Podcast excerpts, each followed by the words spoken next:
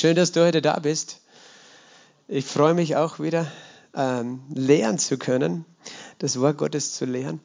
Mittwochabend äh, ist immer so auf meinem Herzen, äh, auch zu lehren und äh, tiefer einzutauchen in verschiedene Themen. Ich habe einige Abende gemacht äh, über das Thema Gerechtigkeit und das haben wir abgeschlossen. Ich glaube, es waren 18 18 Themen. Äh, das findet man alles auf YouTube in unserer Playlist oder auch auf Spotify. Aber das äh, ist jetzt zu Ende und als ich den Herrn gefragt habe, was, äh, was ich weiter lernen machen soll, was für ein Thema, war, war für mich ziemlich schnell klar dieses Thema, die Versorgung Gottes. Die Versorgung Gottes, alles, was mit diesem Thema zu tun hat. Und ähm, ja, so möchte ich da einfach heute einsteigen. Ich habe das schon lange nicht gelehrt äh, dieses Thema. Aber doch ist es ein interessantes und wichtiges Thema. Amen.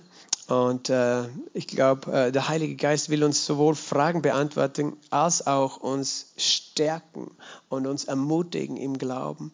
Äh, ich weiß, dass wir in ganz herausfordernden Zeiten leben, gerade was dieses Thema betrifft, die Versorgung. Aber ich weiß auch, eben, dass wir einen Gott haben, der für uns ist. Und ich möchte einen einzelnen Bibelvers äh, über das jetzt stellen, über dieses Thema, die Versorgung Gottes. Und das ist äh, Philippa 4, Vers 19. Philippa 4, Vers 19. Und da steht, mein Gott aber wird alles, wessen ihr bedürft, erfüllen nach seinem Reichtum in Herrlichkeit in Christus Jesus. Amen. Mein Gott aber wird alles, wessen ihr bedürft, erfüllen äh, nach oder versorgen nach seinem Reichtum in Herrlichkeit in Christus Jesus. Man könnte auch sagen, mein Gott wird alles, was ihr braucht, äh, nach erfüllen oder versorgen, dafür sorgen, für alles, was ihr braucht, nach seinem Reichtum in Herrlichkeit in Christus Jesus. Lass uns das einmal gemeinsam lesen. Mein Gott aber wird alles, wessen ihr bedürft, erfüllen nach seinem Reichtum in Herrlichkeit in Christus Jesus. Und jetzt sag das mal zu deinem Nachbarn. Mein Gott aber wird alles, was du brauchst, erfüllen. mein Gott aber wird alle deine Bedürfnisse erfüllen. Du kannst auch sagen, mein Gott wird alle deine Bedürfnisse erfüllen. Und du kannst es auch zu dir selber sagen, mein Gott wird alle meine Bedürfnisse erfüllen. Amen alle meine Bedürfnisse, alles, wessen ihr bedürft, das steht hier. Und das ist nicht meine Idee, sondern das ist Gottes Wort. Mein Gott wird alles, alles ist alles, oder? Alles ist nicht fast alles, sondern alles ist ganz alles. Alles, wessen ihr bedürft, alles, was wir, was wir brauchen, alles, was wir benötigen, alle meine Bedürfnisse. David hat gebetet im Psalm 23, der Herr ist mein Hirte, mir wird nichts mangeln. Das ist dann das Gegenteil. Nichts wird mir mangeln, aber alles, was ich bedürfe, wird er erfüllen nach seinem Reichtum in Herrlichkeit in Christus Jesus. Gemäß seinem Reichtum, nicht gemäß seinem Geiz, weil er ist nicht geizig, nicht gemäß äh, seinen begrenzten Möglichkeiten, sondern seinen unbegrenzten Möglichkeiten. Amen. Gottes Möglichkeiten sind unbegrenzt. Das heißt, wir haben, wir haben gerade am Sonntag haben wir ja dieses Thema gehabt. Alle Verheißungen sind Ja und Amen in Christus Jesus. Wenn du so möchtest, ist das auch eine Verheißung, eine Zusage, ein Versprechen Gottes. Die Frage ist, dürfen wir das für uns anwenden, annehmen? Ist es eine Verheißung? Ja, ist eine Verheißung. Alle Verheißungen sind Ja und Amen in Christus Jesus. Also Gott sagt uns zu, dass er uns versorgt, dass er alles, was wir benötigen, alles, was wir brauchen, erfüllen wird. Er ist ein guter Gott und er ist kein schlechter Gott und er möchte, dass wir das wissen. Er möchte auch, dass wir das glauben. Und ich weiß, dass das ein, ein Thema ist. Ähm, es ist interessant, wenn du die Bibel studierst. Ich habe heute extra nochmal nachgeschaut. Es gibt zum Beispiel über 100 Verse, Bibelverse und Bibelstellen über Heilung in der Bibel. Dass Gott heilt und heilen will und der Heiler ist. Es gibt ca. 500 Stellen, die mit Glaube und Gebet zu, zu tun haben. 500 Bibelstellen. Aber hast du gewusst, dass es über 2500 Bibelstellen gibt, die über Finanzen und Versorgung sprechen? 2500. Das heißt, Gott redet ganz schön viel über Finanzen, ganz schön viel über Versorgung. 40 Prozent der Gleichnisse von Jesus haben mit Geld, mit Finanzen und Versorgung zu tun. Und das ist es ist insofern, äh, manchmal ist es ein Thema, wo wir vielleicht, äh, es gibt unterschiedliche Ansichten. Die einen äh, denken, ja, das ist irgendwie zu profan und es geht ja nicht ums Geld, weil es geht um unser ewiges Leben, unser ewiges Heil, es geht um unsere Beziehungen. Und äh, Leute, die über Geld reden, die wollen ja nur irgendwie, ähm, die haben da ein Problem damit mit dem Thema oder wollen die Leute äh, auf diese Art und Weise irgendwie besonders ansprechen oder ähm, mobilisieren. Ähm, andere reden vielleicht nur von Geld und, und, und, und verstehen nicht, dass die Bibel auch über was anderes redet, äh, weil sie da auch ein Problem haben damit tatsächlich. Ähm, aber wir können dieses Thema nicht ausklammern, sondern äh, es ist ein Thema, was für Gott sehr wichtig ist, weil, weil Versorgung hat mit unserer Existenz zu tun, oder? Mit unserem Leben. Und unser Leben kommt von Gott und er ist die Quelle unseres Lebens und er ist der Grund, warum wir leben. Und äh, dieses Thema ist deswegen so ein, ein Thema, wo, wo wir letztlich im praktischen, im Alltag, in unserem alltäglichen Leben immer wieder auch äh, schauen können, wo stehe ich wirklich in meinem Herzen, wo stehe ich in meiner Beziehung zu Gott, wie gehe ich mit diesem Thema um. Und, und für Jesus ist das eben nicht eine Nebensache. Ich sage das deswegen, weil eben manchmal äh, Leute, Leute, die über das Lehren oder Predigen vorgeworfen wird, sie sind einfach ähm, Wohlstandsprediger zum Beispiel. Die wollen eben den Leuten nur irgendwie was versprechen, damit sie dann kommen in die Gemeinde. Ich habe auch am ähm, Sonntag das ein äh, bisschen provokant gesagt. Äh, ich predige das Wohlstandsevangelium. Ich habe das deswegen provokant gesagt, weil ich weiß, dass manche Leute äh, da ein Problem haben mit diesem Thema. Und ich verstehe natürlich die ganze Problematik dahinter. Die Problematik hat ja damit zu tun, dass es Menschen gibt, ähm, die sozusagen materialistisch gesinnt sind. Das heißt, deren Herz hängt an Geld, hängt an den Dingen dieser Welt. Und äh, sowohl Leute sozusagen, die darüber predigen oder auch Leute, die dem zuhören und die denken, siehst du, jemand, der über Geld redet, der will Menschen äh, einfach sozusagen auf eine falsche Art und Weise motivieren. Dabei geht es ja gar nicht ums Geld. Um was geht es? Es geht um unsere Beziehung zu Gott. Es geht um unsere Beziehung, es geht um unser ewiges Leben, es geht um Vergebung der Sünden, es geht um wie wir leben in dieser Welt. Äh, und, äh, und deswegen, und, und es gab Missbrauch, es gibt Menschen, die predigen über Geld, damit die Menschen viel spenden und dann missbrauchen sie das und, und, benutzen das nur, um sich selbst zu bereichern oder ihr eigenes Reich damit zu bauen. Ähm, und da gibt es dann Leute, die, die da äh, ganz schön das alles kritisieren. Das Internet ist ja voll von Kritik. Es gibt Christen, die sind nur damit beschäftigt, äh, die Fehler zu suchen bei irgendwelchen Predigern oder Lehrern oder Gemeinden. Äh, das sehen sie als ihren Hauptauftrag an. Und ja, wir müssen einfach letztlich die Bibel lesen, die Bibel anschauen. Und wir können nicht das Kind mit dem Badewasser ausschütten, nur weil es eben Missbrauch gibt, so wie von, bei jedem Thema. Aber wie ich nochmal gesagt habe, es, ist, es gibt fünfmal so viele Bibelstellen über Geld und Versorgung und Finanzen äh, als über Gebet und Glaube. Und Gott möchte, dass wir da ehrlich sind. Äh, es ist ja auch ein Thema, wo man grundsätzlich gerne nicht redet. Also über Geld redet man nicht, über Versorgung redet man nicht. Das ist etwas, weißt du, keiner, keiner will dem anderen sagen, wie viel er verdient, weißt du, weil da könnte ja der andere neidig sein. Oder der eine schämt sich dafür, weil er vielleicht so wenig verdient. Und der andere denkt sich, der andere ist neidig, wenn ich ihm sage, weil ich so viel verdiene. Aber es ist so ein, ein, so ein Thema, wo man einfach gerne tabuisiert. Auch in Gemeinden wird es oft tabuisiert. Man darf nicht drüber reden, weil eben Menschen verstehen das falsch. Aber ich denke, das sollte kein Tabu sein. Jesus hat kein Tabu daraus gemacht. Und ja, ich bin völlig deiner Meinung, dass es nicht ums Geld geht als erstes, es geht um Gott. Es geht um unsere Beziehung, die wir zu ihm haben.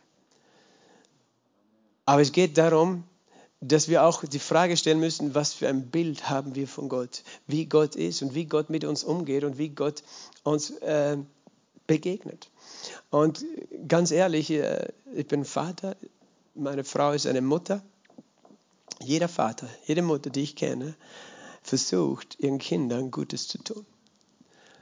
Er versucht für eine Familie, ein Haus, äh, eine, für die Kinder einen, einen Ort zu schaffen, der schön ist, nicht der einfach minimalistisch ist oder, oder äh, weißt du, ja, du kannst, da ist dein Zimmer ein harter Holzsessel, ein hartes Bett und das muss dir reichen, äh, sondern jeder Vater, jede Mutter will seinen Kindern Gutes tun. Eine, eine, eine Mutter kocht gerne gut für ihre Kinder. Also äh, so dass das Essen ihnen schmeckt und nicht einfach nur irgendwie das, das Minimalistische, eine Schüssel Reis und das soll ausreichen, äh, sondern überall, wo Liebe ist, wo Beziehung ist, weißt du, das geht immer Hand in Hand mit Versorgung. Ist dir das schon aufgefallen?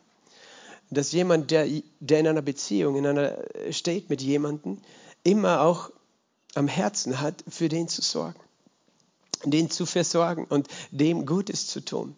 Und wenn wir über Gott reden, dann tun sich manche schwer, das zu glauben, dass, dass er so ist. Wir denken, wir als Menschen, weißt du, ja, okay, wir, wir versorgen, aber bei Gott geht es um ganz andere Dinge. Nein, Gott ist ein Versorger.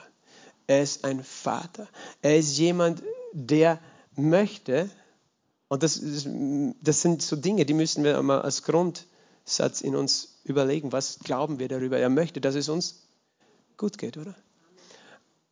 Und du kannst jetzt sagen, ja, aber dann, dann siehst du, dass es, du willst nur den Menschen sagen, Gott will, dass es dir gut geht und deswegen kommen die Menschen nicht zu Gott, weil sie Sünder sind oder weil sie ihn brauchen, sondern nur, damit es ihnen gut geht. Das, man kann das immer so verdrehen. Aber weißt du, in jeder Beziehung ist es die Absicht des einen, der den anderen liebt, dass es dem anderen gut geht. Und zwar nicht nur geistlich gesehen. Weißt du, ich möchte, dass meine Frau nicht zu Hause friert weil ich kein Geld ausgebe für die Heizung äh, oder dass sie kein Gewand hat äh, so, äh, oder nur irgendwelche alten Lumpen oder irgend sowas, sondern das ist, das ist in meinem Herzen. Und wenn das in meinem Herzen ist, warum sollte es nicht im Herzen Gottes sein? Jesus hat das einmal so formuliert, er hat gesagt, wenn schon ihr, die ihr böse seid, euren Kindern Gutes zu geben wisst, wie viel mehr wird der Vater, der vom Himmel gibt, Gutes geben, denen, die ihn bitten. Und er, er, er sagt, ihr als Menschen tut einander Gutes ein Vater seinen Kindern. Ich rede jetzt von einer normalen, gesunden Beziehung. Warum nicht auch im, äh, der Vater im Himmel? Und wenn wir eben dieses Thema, dieses Thema, ich werde das sicher auch länger brauchen dafür. Und ich weiß immer, wenn man über ein Thema lehrt, kann man etwas sagen, was missverstanden wird, was vielleicht dann erst beim übernächsten Mal äh, erklärt wird. Aber wir können nicht alles auf einmal anschauen zu dem Thema. Wie gesagt, es gibt 2500 Bibelstellen, auch die werden wir nicht alle durcharbeiten. Aber wir, wir schauen nur jetzt heute einen, einen kleinen, äh, sage ich mal, einen kleinen Querschnitt an durch die Bibel, um uns mit dem Thema auseinanderzusetzen, weil es beginnt damit, dass wir verstehen, wie hat Gott die Schöpfung geschaffen. Wie hat Gott den Mensch, äh, den Mensch gemacht und äh, in, in diese Schöpfung hineingesetzt. Und da, äh, da lesen wir einfach im Buch Genesis im zweiten Kapitel, Genesis Kapitel 2, äh, das Buch der Ursprünge. Lesen wir ab Vers 4, 4, 4b, das ist die Hälfte ähm, von diesem Vers. An dem Tag, als Gott der Herr Erde und Himmel machte, noch war all das Gesträuch des Feldes nicht auf der Erde, und noch war all das Kraut des Feldes nicht gesprost, denn Gott der Herr hatte es noch nicht auf der Erde regnen lassen. Und noch gab es keinen Menschen, den Erdboden zu bebauen. Ein Dunst aber stieg von der Erde auf und bewässerte die ganze Oberfläche des Erdbodens. Da bildete Gott, der Herr, den Menschen aus dem Staub vom Erdboden, tauchte in seine Nase Atem des Lebens. So wurde der Mensch eine lebende Seele.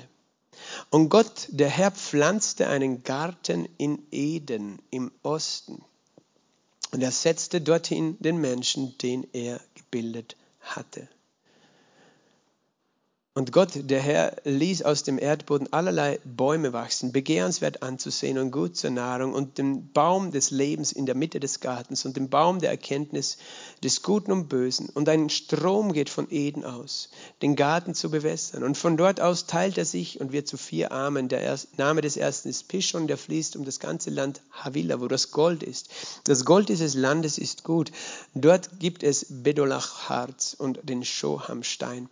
Und der Name des zweiten Flusses ist Gihon, der fließt um das ganze Land Kusch. Der Name des dritten Flusses ist Hiddekel, der fließt gegenüber von Assur. Und der vierte Fluss, das ist der Euphrat. Und der Herr, Gott, der Herr, nahm den Menschen, setzte ihn in den Garten Eden, ihn zu bebauen und ihn zu bewahren.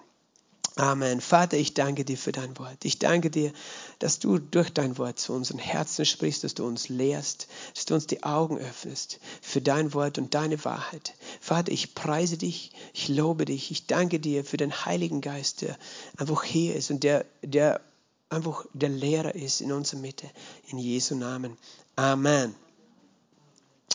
Also es ist immer wieder gut, zurückzugehen zu den Anfängen und äh, zu schauen, was war am Anfang, weil der Anfang spricht von dem, was Gott wirklich will. Weil es geht ja auch darum, dass wir verstehen, was ist der Wille Gottes in diesem Bereich. Finanzen, Versorgung, ähm, auch wenn du möchtest, Wohlstand oder Wohlbefinden des Menschen. Was will er? Und das, was er will, sehen wir zum Beispiel in seiner Schöpfung, in der ursprünglichen Schöpfung noch vor dem Sündenfall. So wie wollte Gott den Menschen haben? Und wir sehen genau das, was ich vorher gemeint habe. Er ist von Anfang an ein Versorger gewesen. Er hat nicht den Menschen nur geschaffen, sondern er hat für den Menschen eine Versorgung geschaffen. Eine Versorgung, äh, indem er einen Garten gepflanzt hat. Zuerst den Menschen gebildet, dann den Garten gepflanzt in Eden heißt es im Osten. Und interessant allein das Wort Eden, weil das Wort Eden bedeutet Wonne. Äh, und äh, Lieblichkeit und, und Lust und Wonne, aber nicht jetzt im negativen Sinn. Aber er nennt den Garten so. Also das heißt nicht einen Ort, der, er hat ihn nicht irgendwo in die Wüste gesetzt oder irgendwo auf ein steiniges Land und geschaut, wo, wie er sich dann jetzt selbst zurechtfindet oder irgendwo ins steile Gebirge oder einfach auf eine Wiese, sondern er hat ihn in einen Garten gesetzt. Diesen Garten hat er gepflanzt und diesen Garten hat er Wonne genannt. Und dieser, ein Garten an sich ist es schon, ich weiß nicht, was du mit Garten assoziierst, wenn du das Wort Garten hörst, aber in der Regel haben wir ein, eine positive Assoziation mit Garten. Für manche nicht, vielleicht denken sie nur an Gartenarbeit, wo sie Rasen mähen müssen oder Hecke schneiden. Aber, aber Garten, äh, es gibt wunderschöne Gärten. Das ist ein Ort, wo verschiedene Pflanzen sind, äh, wo, wo Ruhe ist, wo einfach Leben wächst, äh, wo sich Tiere wohlfühlen, auch Vögel wohlfühlen wo unterschiedliche Pflanzen und auch eben Früchte wachsen.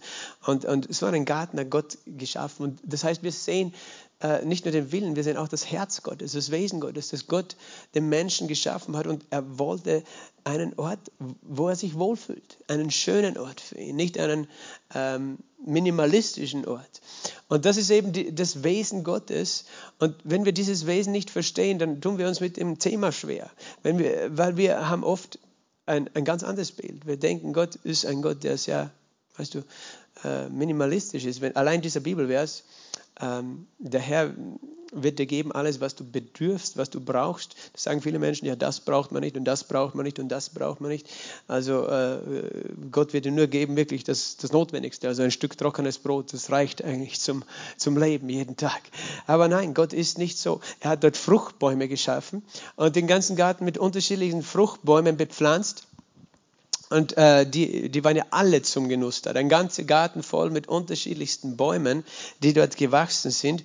Und ich weiß nicht, ob du schon mal einen, Frucht, äh, einen Obstbaum, einen Fruchtbaum, Apfelbaum, Birnenbaum, was auch immer be beobachtet hast, wenn er Früchte tragt. Ist dir schon aufgefallen, wie viele Früchte überhaupt am, eigentlich gar nicht gegessen werden, sondern einfach am Boden fallen, verrotten. Die Vögel holen sie, die, äh, die Wespen oder äh, andere Tiere, die Würmer. Aber, aber ein großer Teil, den kannst du gar nicht so schnell ernten teilweise und es, wird, es ist so viel Frucht drauf, so viel mehr oft, als du oft verarbeiten oder essen kannst. Und allein so ein Obstbaum ist für mich ein Bild von Überfluss.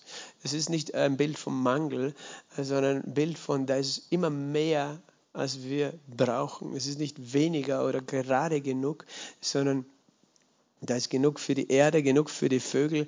Äh, Gott ist ein, ein Gott des Überflusses. Das ist sein, sein Wesen. Er ist nicht äh, so, wie wir Menschen oft sind. Und ich sage, es ist interessant, weil wenn man über Geld redet, äh, die Menschen, die dann das meiste Problem haben, wenn man darüber redet, sind die, die das größte Problem haben mit Geld. und eigentlich das größte Problem oft haben mit Geiz, mit Neid. Ähm, es gibt ja dann diese, kann man eine tolle Aussage auch äh, treffen, so wie die Bibel sagt, weißt du, die Wurzel alles Übeln ist die Geldliebe die Liebe zum Geld. Also eben genau deswegen, wir wollen ja aufpassen, dass wir nicht am, am Geld äh, hängen. Weißt du, Geldliebe hat damit zu tun, dass Menschen nicht wissen, wie sehr er ihr Versorger sein will. Und deswegen sie alles tun, um sich selbst äh, zu bereichern und zu versorgen. Aber äh, darum müssen wir das Herz und das Wesen Gottes kennen, weil erst dann wird es uns leicht fallen, loszulassen. Weil dann können wir ihm glauben, Gott will mich versorgen. Und Menschen, die das nicht wissen, die werden sich festhalten an den Dingen. Und die werden selber kämpfen und sagen, nein, ich muss das nehmen. Und natürlich, wir, der Mensch lebt nicht vom Brot allein, das wissen wir auch. Aber wir leben in einem, in einem Körper, der auch Brot braucht. Das, so hat Gott uns geschaffen. Und er hat zu Adam nicht gesagt, ihr braucht nichts zu essen, ihr könnt von mir alleine leben. Du das schon mal überlegt? Hätte er sagen können, nein, ihr lebt nur von meinem Wort und ich werde äh, euch so versorgen. Die Fruchtbäume sind nur dazu da, euch zu versuchen und zu schauen, ob ihr ja nicht irdisch gesinnt, materialistisch sein werdet. Nein, die Fruchtbäume waren dazu da, dass sie zugreifen konnten, dass sie essen konnten davon, dass sie auch genießen konnten. Weißt du, Gott hat nicht nur eine Fruchtsorte geschaffen. Ähm, das war die ursprüngliche Speise von Adam und Eva. Fruchtbäume, äh, Obstbäume und, und samentragende Pflanzen. Manche sind so extrem, dass sie sagen, darum müssen wir auch die Eden-Diät halten und nur Obst und, und, und frische Samen oder so essen. Aber weißt du, das war noch vor, der, vor dem Sündenfall, bevor äh, die Welt durcheinander gegangen ist. Seit es Jahreszeiten gibt, seit der Sintflut hat auch Gott den Menschen erlaubt, Fleisch zu essen. Aber ist ein anderes Thema. Manche würden da jetzt streiten und sagen, nein, wir müssen alle vegan werden, sogar Früchte essen, nur. Ähm, Gut, anderes Thema, aber Früchte, weißt du, sind so unterschiedlich. Gott hat nicht nur eine Frucht geschaffen, wo er gesagt hat, die kriegt ihr jeden Tag und sonst nichts, äh, sondern er hat ihnen ganz viele verschiedene Früchte gegeben, die ganz unterschiedlich schmecken. Und auch das spricht wieder von dem Überfluss Gottes, der, der, der nicht nur das Essen schafft, damit wir sozusagen, damit der Körper funktioniert, sondern da ist auch ein Genussfaktor dabei. Das ist ja auch für manche Christen ein Tabu. Na, Genuss kann nicht sein. Weißt du, es gibt auch manche, die der Meinung sind, Sexualität ist nicht geschaffen zum Genuss, sondern nur sich zu reproduzieren. Und jeder, der das anders versteht, äh, ist schon unheilig und ungeistlich. Äh, okay, wenn das deine Meinung ist, ich glaube, dass Gott anders ist. Ich glaube, dass Gott ähm, sich dabei etwas gedacht hat. Und genauso hat er sich dabei was gedacht, unterschiedliche Bäume zu schaffen. Also wir sehen, Gott ist nicht nur ein Gott, der halt gerade mal ein bisschen versorgt, sondern ein Gott, der uns schenkt Dinge auch zum Genießen mit unserem irdischen Körper. Nicht nur mit unserem Geist, mit unserem Herzen. Manche Menschen sind so übergeistlich, das brauchen wir alles nicht. Äh, ich weiß, wir können es gibt Menschen, die, die, die erzählen, wenn sie äh, was weiß ich, irgendwo in Hungersnöten oder in Gefängnissen, wie Gott sozusagen ihnen durchträgt, das glaube ich auch. Mose war auch zweimal 40 Tage, dreimal 40 Tage am Berg und hat nichts gegessen, weil er in der Gegenwart Gottes so satt war. Aber doch hat Gott uns einfach auch ein irdisches, natürliches Leben gegeben. Und solange wir in diesem Leib sind, äh, werden wir auch dieses irdische Leben so leben und, und, und mit der Versorgung Gottes äh, leben oder leben müssen. Abgesehen davon, ich sage ich das ja auch gerne, dass im Himmel oder im Himmel mit unserem auferstandenen Leib, obwohl wir gar nichts essen müssen, wir auch noch was essen können. Und Jesus selbst ist der Beweis dafür, weil er, als er auferstanden ist, als erstes hat er nach einem Stück gebratenen Fisch verlangt und hat das gegessen vor den Augen der Jünger. Und du könntest sagen, ja, sein Körper kann ja sowieso nicht sterben, der braucht ja keine, keine Energie mehr aus seinem irdischen Lebensmittel. Und doch hat er das gegessen. Und das sagt mir so viel, wie, weißt du, er hat das sicher nicht gegessen, weil er hungrig war, im Sinn von, äh, dass sein Körper das gebraucht hat, sondern zum Genuss. Das ist meine persönliche Meinung. Du kannst eine andere Meinung haben. Er hat auch seinen, seinen Jüngern dann ein Essen gemacht, als er am See erschienen ist, oder? Er hat ihnen ein Frühstück gegrillt, gegrillten Fisch und Brot frisch gebacken am Feuer. Ähm, das, Gott ist ein Gott, weißt du, der Genuss geschafft hat, geschaffen hat. Er, es, es gibt einen Bibelvers übrigens, der uns das bestätigt. Ich glaube im ersten Timotheusbrief im sechsten Kapitel, Vers 17, Gott reicht uns alles da reichlich zum Genuss. Zum Genuss, sage mal zum Genuss. okay, also ich weiß nicht, ob, ob das für alle von uns ganz klar ist, aber vielleicht braucht es auch eine Zeit, dass der Heilige Geist uns das offenbart. Zum Genuss. Zum Genuss. Also Gott ist nicht ein Gott, der uns nur wie Roboter einfach mit Energie versorgt, so irgendwie um uns am Leben zu halten, sondern er schafft Genuss. Und das ist für, weißt du, wir brauchen uns nicht dafür schämen, dass wir auch Wohlgefallen haben an, an Genüssen. Der Punkt ist nur der, wenn wir, ähm, wenn etwas krank ist in unserem Herzen, dann wird der Genuss zu unserem Gott und fängt an, uns zu bestimmen. Und, und dann wird immer irgendwas schiefgehen. Aber solange Gott unser Gott ist, dürfen wir es genießen, wie er uns seine Liebe zeigt. Und er zeigt uns seine Liebe eben auch durch ganz materielle Dinge. So wie das eben eine Mutter zeigt, die für ihre Kinder, für ihre Familie etwas Gutes kocht oder die Wohnung schön macht. Oder ein Vater, der eben seine Familie versorgen will, nicht nur minimalistisch, sondern vielleicht einen schönen Urlaub ihnen zahlen möchte und, und, und ermöglichen möchte. Ähm, was wir auch sehen hier in Genesis 1 ist ja auch interessant.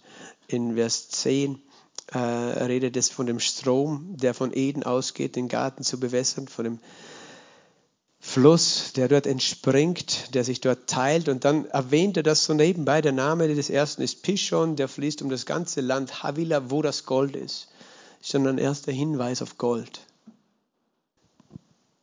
Und dann sagt er noch, das Gold dieses Landes ist gut.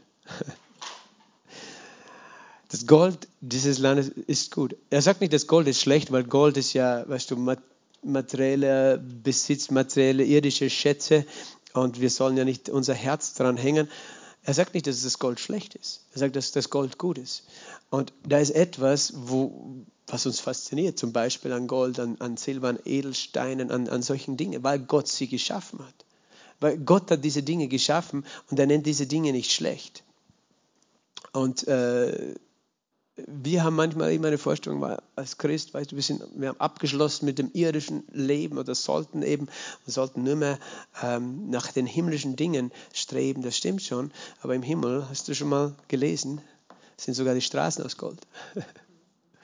weil Gold etwas Schönes ist, weil Gott äh, die Herrlichkeit Gottes repräsentiert. Und Gott erwähnt das. Gott erwähnt Gold, erwähnt Silber und, und all diese Dinge. Und äh, wir müssen wirklich äh, überlegen manchmal, äh, woher kommen unsere ähm, Gedankensätze weil, oder unsere Glaubenssätze. Und natürlich, wir, wir, wir sehen in der Welt, dass sich alles oder vieles ums Geld dreht. Und es geht ganz viel ums Geld. Und, äh, und um Menschen, die reich sind, die vielleicht Arme unterdrücken oder ausnützen. Ähm, und dann denken wir, das ist alles schlecht. Alles, was mit materiellen Dingen, mit äh, Geld und Gold und so zu tun hat. Der Punkt ist der, dass durch den Sündenfall unser Herz krank geworden ist und, und alles irgendwie aus äh, der Teufel versucht hat zu pervertieren und Menschen äh, mit diesen Dingen nicht mehr umgehen konnten. Aber das macht die, die Sache an sich nicht schlecht und den Reichtum Gottes und die Herrlichkeit Gottes, die sich auch ausdrückt ebenso in so materielle Dinge wie Edelsteine. Warum hat Gott Edelsteine geschaffen? Hätte er nicht müssen, weißt du, die er irgendwo in den Bergen verbirgt und die Menschen dann ausgraben, Diamanten und Rubine und Smaragde und sonstige Dinge. Und du sagst, ja, das ist nur ein menschlicher Gefallen. Nein, stimmt nicht. Lies mal die Bibel, was über die Edelsteine steht. Weißt du, die, die, die, die Tore der Stadt sind aus Perlen, heißt es im Buch Offenbarung und die Grundsteine sind verschiedene Edelsteine, die Grundsteine der Mauern äh, um diese Stadt Jerusalem im Himmel besteht aus Edelsteinen. Also wir sehen, dass Gott der, der Urheber von schönen Dingen ist. Äh, also es geht nicht nur um diesen Genuss, dass du was isst, es geht auch um diesen Genuss, Dinge zu sehen mit den Augen, die schön sind. Das ist auch etwas, Gott hat dich so geschaffen, dass du Dinge sehen möchtest, die schön sind. Aber er möchte nicht, dass die Lust der Augen sozusagen dich in die falsche Richtung führt. Aber es ist nicht falsch, dass du sagst, es ist aber ich möchte mit meinen Augen etwas Schönes sehen, weil Gott das geschaffen hat. Und, und drum, Schmuck ist ja oft aus Gold, äh, weil, weil das eben ein Ausdruck von diesen äh, Dingen ist. Und äh, so sehen wir einfach in, Genesis 1, so war die ursprüngliche Schöpfung. Es ist ja auch interessant, wie es dann noch weitergeht. Wir haben es gelesen. Gott setzt den Menschen in den Garten, äh, ihn zu bebauen und ihn zu bewahren. Und das Interessante ist, wir wissen, dass in dieser Zeit ähm, die Bäume, die, die, die haben Frucht getragen, unabhängig davon. Und doch hat Gott den Menschen da reingesetzt, den Garten zu bebauen. Und das ist nur so am Rande erwähnt, obwohl Gott der Versorger war, hat Gott dem Menschen den Auftrag gegeben, den Garten zu bebauen. Und das bedeutet ja, es hat etwas mit einer Art von Arbeit zu tun. Aber es ist nicht eine Arbeit im Schweiße des Angesichts gewesen, weil das ist erst nach dem Sündenfall so geworden. Nicht eine Arbeit, die dazu da war, äh, sozusagen einen Existenzkampf zu führen ums Überleben und irgendwie zu schauen, einerseits überhaupt zu überleben oder eben sich selbst äh, reich zu machen, sondern es war eine Arbeit als Ausdruck ähm, von Kreativität, den Garten zu gestalten, zu bebauen und, und sich selbst in dem, äh, dem sozusagen auszudrücken in der Arbeit. Und so sehen wir auch, das war ein Teil der ursprünglichen Schöpfung. Manche denken, im Himmel liegen, liegt man nur auf einer Wolke rum ähm, und, und schaut in die Luft und das ist so langweilig. Aber das stimmt nicht, weil Gott ist ein kreativer Gott und Gott ist ein schöpferischer Gott und Gott ist immer kreativ und wer hat uns geschaffen in seinem Bild. Und deswegen ist es das menschliche Bedürfnis, kreativ zu sein, sich kreativ zu betätigen, etwas zu tun.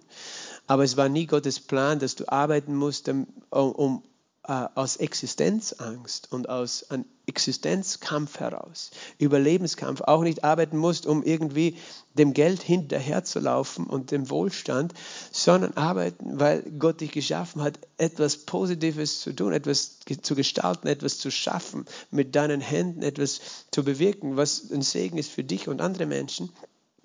Das ist auch ein Teil der Schöpfung, weil manche Menschen denken, ja, Arbeit ist etwas Schlechtes. Und doch, das ist äh, leider äh, seit dem Sündenfall so, dass, dass natürlich Arbeit ganz negativ behaftet ist, weil es äh, weil viele das nur so erleben, wie eben Gott das beschrieben hat, im, im, Schweiß deines Angesichts, das heißt unter Stress, unter Ängsten, unter Zwang, unter Druck musst du und, und sollst du arbeiten.